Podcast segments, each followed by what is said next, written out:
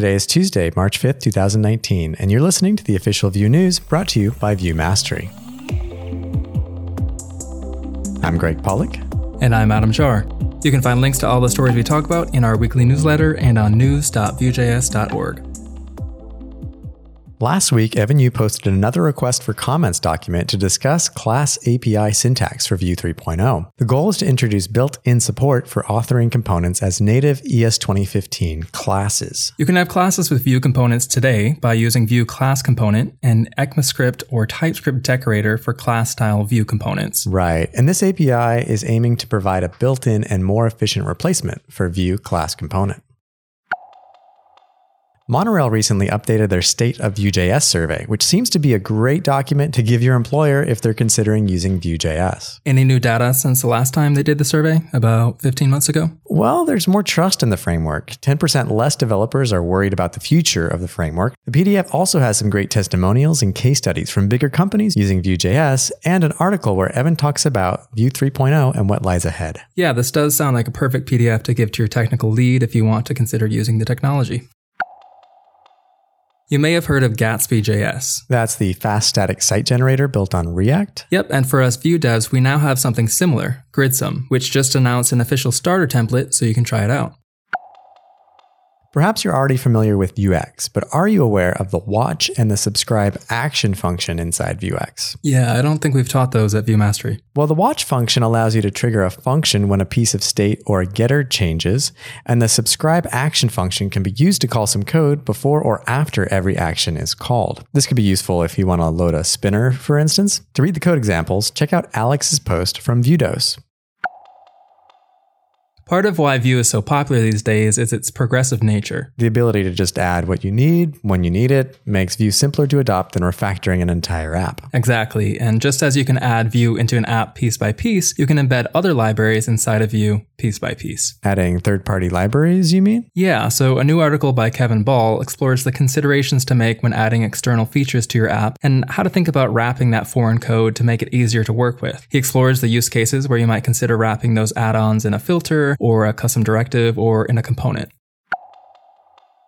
As you build a bigger Vue application with lots of reactivity flying around, there may arrive a time where you want to trace when and why a component is re rendered or triggered. Your reactive properties are keeping track of a list of dependencies that need to be rerun when things are changed. But how easy is it to trace which property triggered a re render? Yeah, it's not easy, which is why I was happy to see a blog post by Michael Gallagher last week where he walks through how to do this using DevTools. He even released a new Vue plugin that will help you examine the dependencies that reactive data has. Yeah, it's got to be useful when you have a complex data model and you start to notice that components are getting re rendered when they really shouldn't have to be.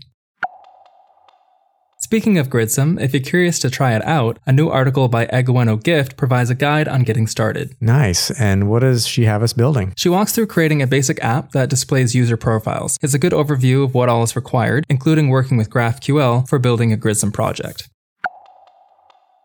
There are all different ways to abstract code into reusable components, and this week Michael Lelikin shows how to refactor display logic into an abstract component, which will display template code only if a user has permission to view it. Is this example using scope slots? No, actually. He's using the render function to display the inner template code if the user has permission, or add additional props if the user has read-only permission, or return null if the user has no permission.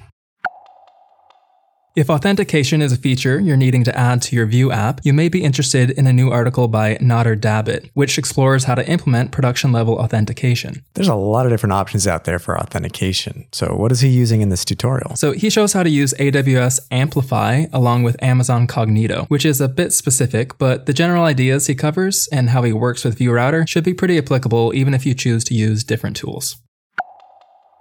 Adam, have you heard of the constructor pattern in computer science? Uh, so this is where you encapsulate multiple object instances which share common functionality and are created by the same interface, likely using a class or maybe a function in the case of JavaScript. Right. And last week, Inventi Studio released a great blog post showing you how you might use the constructor pattern inside Vue to build out classes for each of your data models. So what would the benefit of that be? Well, it allows you to abstract shared logic across your application, write cleaner code, and make it easier to test.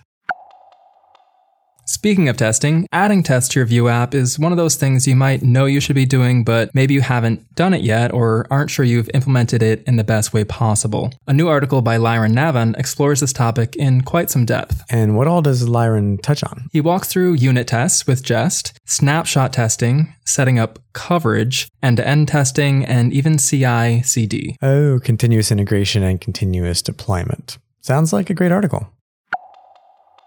If you like listening to podcasts, the Views on Vue podcast just hit episode 50. And in this week's episode, you'll find Chris Fritz, Divya Sasidharan, and Charles Max Wood speaking on the formation of the show and their favorite episodes. You're familiar with the carousel user interface? That's where you can allow users to skim through available content by hitting that left or right arrow and sometimes just switching automatically. Yep, and this week Fabian Hinsenkamp wrote up a freeCodeCamp article walking through how to build one from scratch with Vue.js. Interesting. So, how does he split the pieces up? Well, there's a card, carousel, arrow button, and indicator component. And he uses the Vue 2 touch events library to make sure the cards are mobile friendly so people can swipe to see more cards. Thanks for listening to the official Vue News podcast. Tune in every week for the latest news in the Vue community.